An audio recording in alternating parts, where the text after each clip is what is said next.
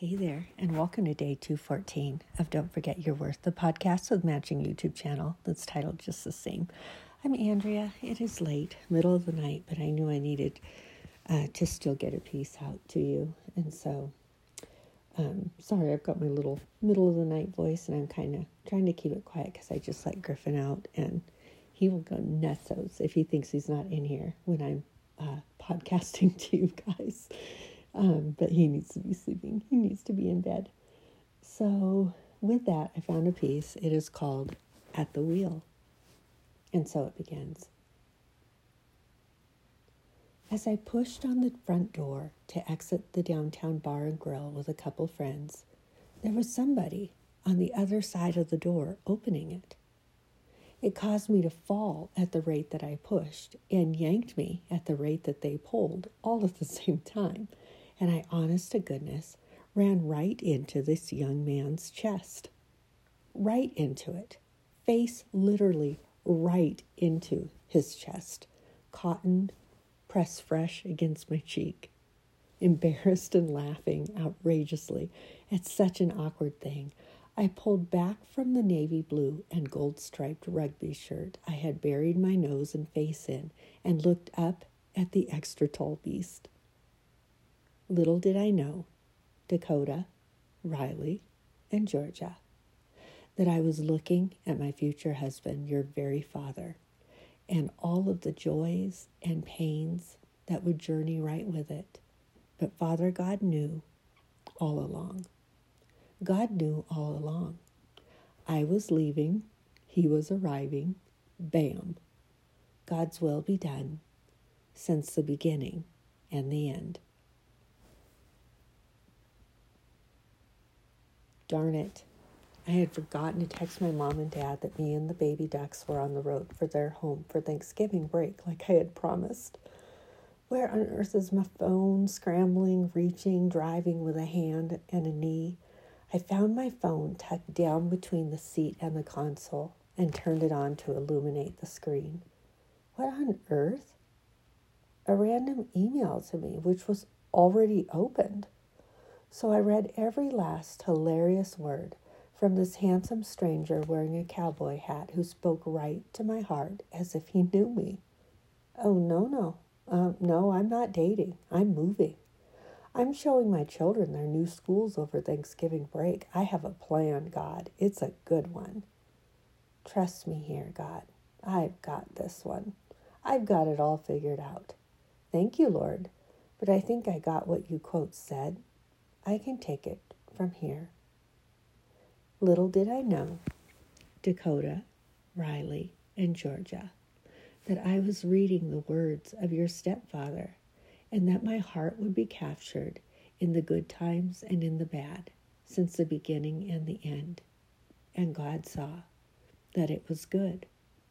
God had a different plan, and God saw that his was better.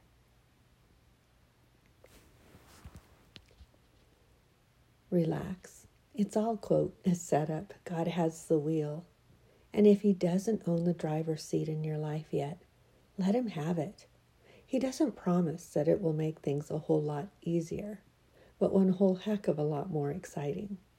He knows where you are going next. He knows the perfect route to get you there. He can even predict the weather. Father God even knows what and whom to expect along the way. Prepare all you want. Go right ahead. Plan. Plan away. But expect His will to be done because only He holds, quote, well, it's in capitals, the map. So trust Him. Enjoy the ride. But expect adventure at every turn. Trust Him. Give God the wheel. I love you. I'm going to guess that would have spoken to a few of you at just the little spot and spaces and places that you're at right now. Um, one of the cutest little stories I could tell you right now is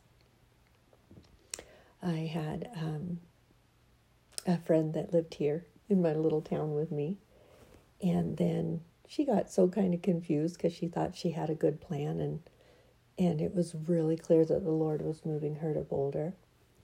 And she went, she went faithfully, um, you know, and I know she probably had some reservations about it.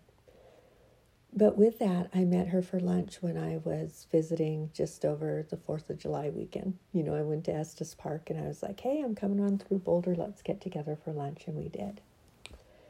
And I'll tell you what, if that little whoop, she couldn't really understand what the Lord was doing. And I remember telling her when she was considering, you know, moving to Boulder, and she's like, I'm just not sure. And and I remember it's probably even in a text thread of ours where I remember telling her, I said, What what would happen, you know, what would happen here if you were so surprised that the Lord actually has your husband, your future husband for you in that decision to move to Boulder.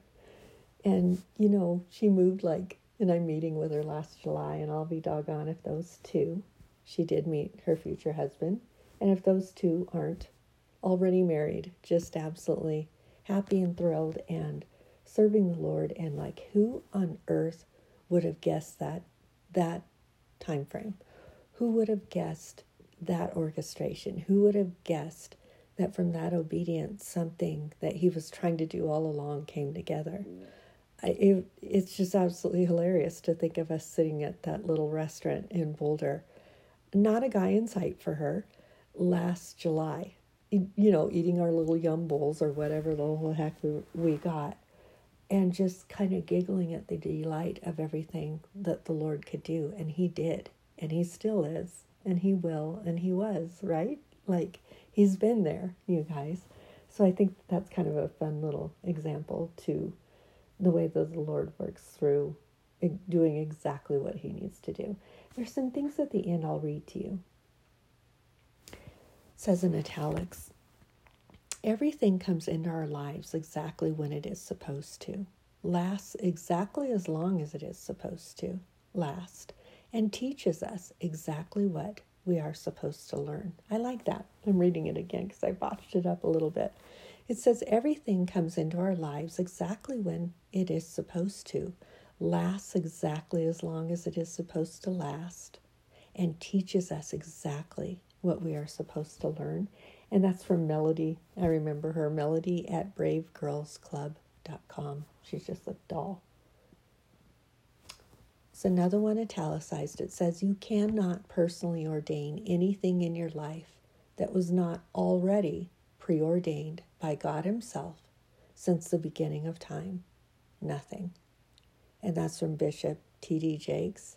And absolutely, Bishop, I wholeheartedly believe that is scripture. I believe that to be very true. Says in italics, in his heart a man plans his course, but the Lord determines his steps. From Proverbs 16:9. And then another, many are the plans in a man's heart, but it is the Lord's purpose that prevails.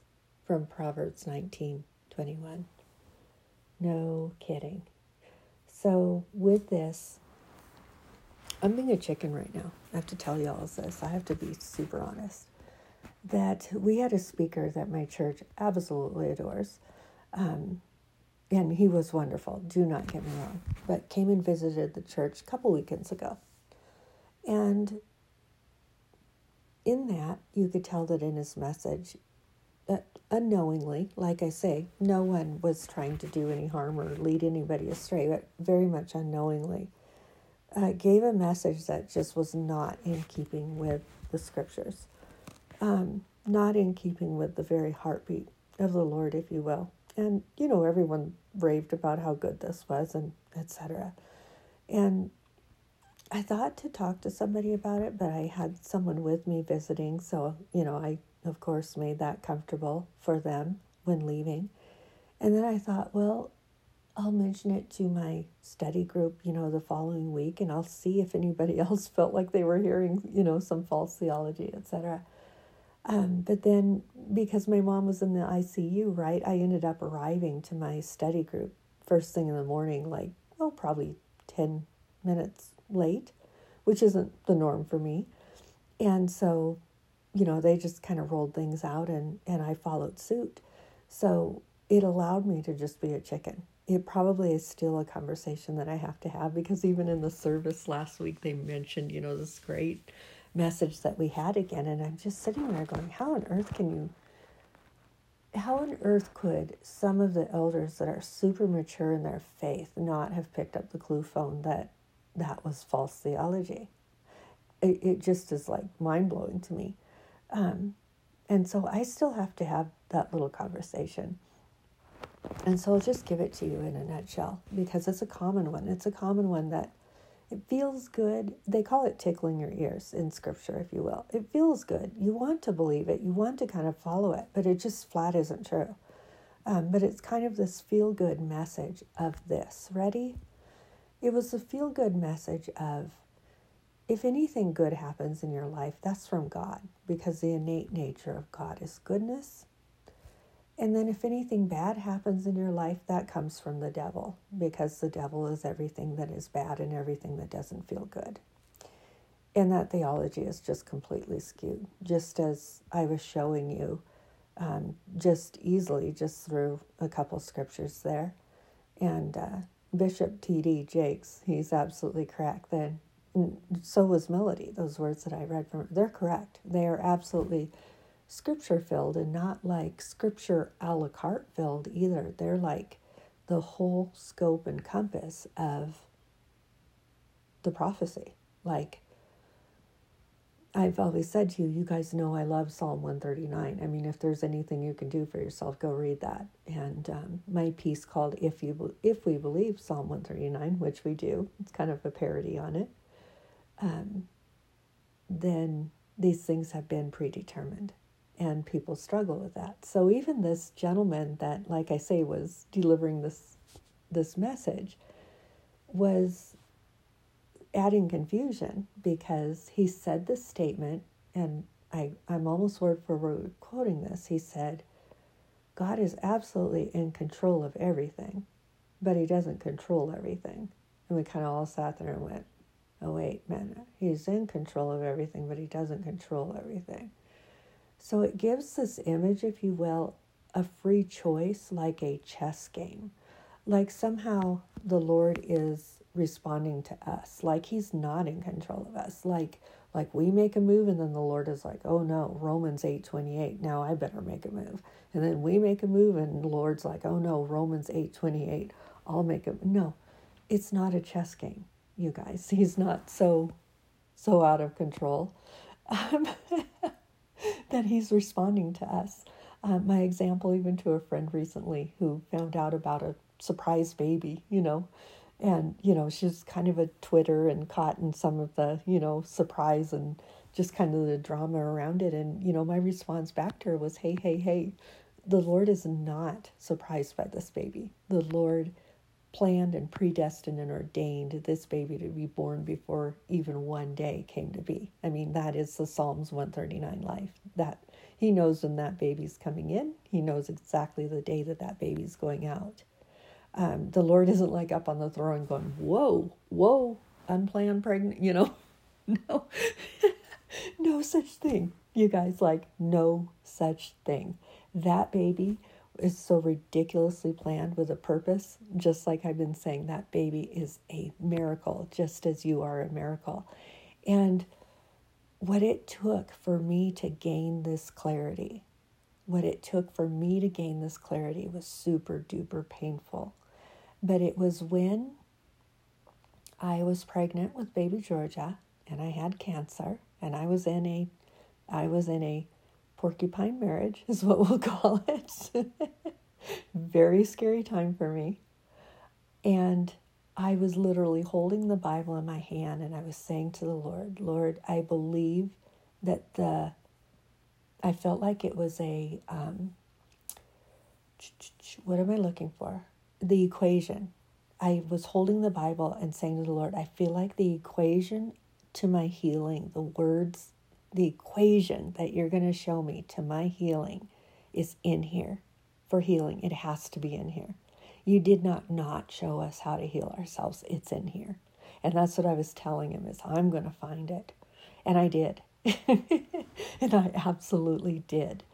But it wasn't until I literally thanked the Lord for my cancer. I found it. What is it? Thessalonians? I'll find it, you guys. There's a verse in Thessalonians which says to give thanks to the Lord in all circumstances.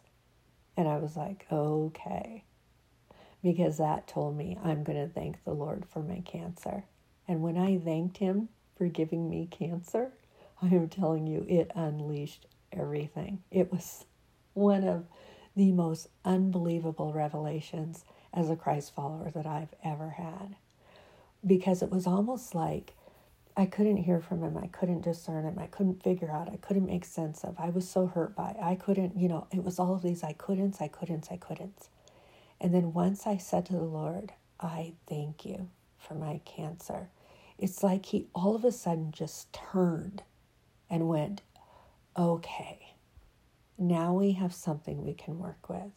It was like he could hardly even work together with me in relationship until I acknowledged him and said, You are the giver of all things good. And everything hard that happens to me is good. That's what he's saying. That's exactly what he's saying. It is for our betterment and good.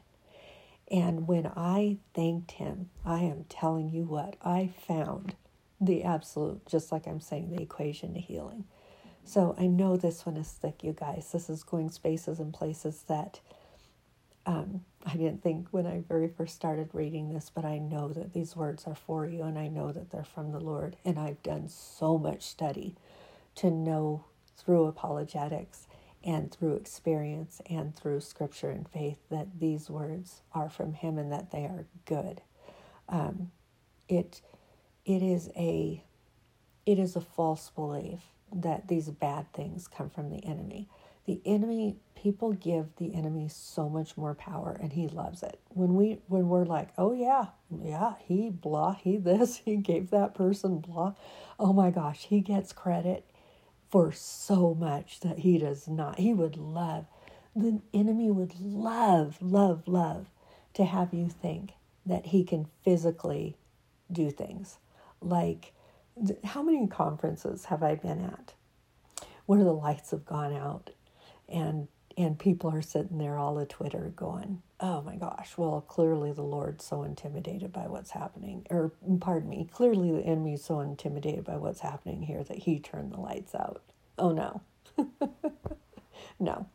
Nope. You guys, the enemy didn't turn the lights out. the enemy did not turn the lights out. Let me tell you.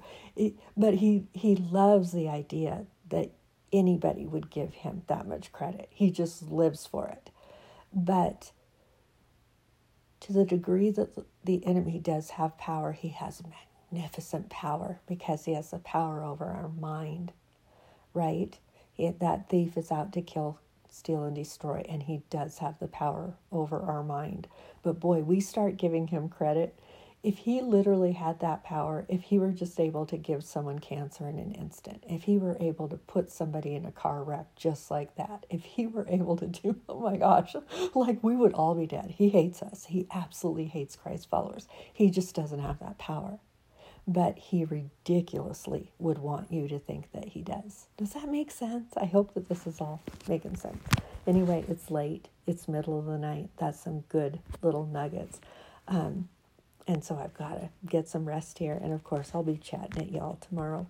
But I know that's thick, but it's exciting. It was just a game changer when the Lord, I mean, Jesus, like things turned in relationship. It was just like Him saying to me, Now we have something we can work with because I finally understood the full dynamic and encompass of His love despite going through super hard things. That's why, well, like I say, James Jesus, brother, consider it pure joy when you go through suffering and trials of many kinds. So, have a good night. I'll be chatting at you. Take care.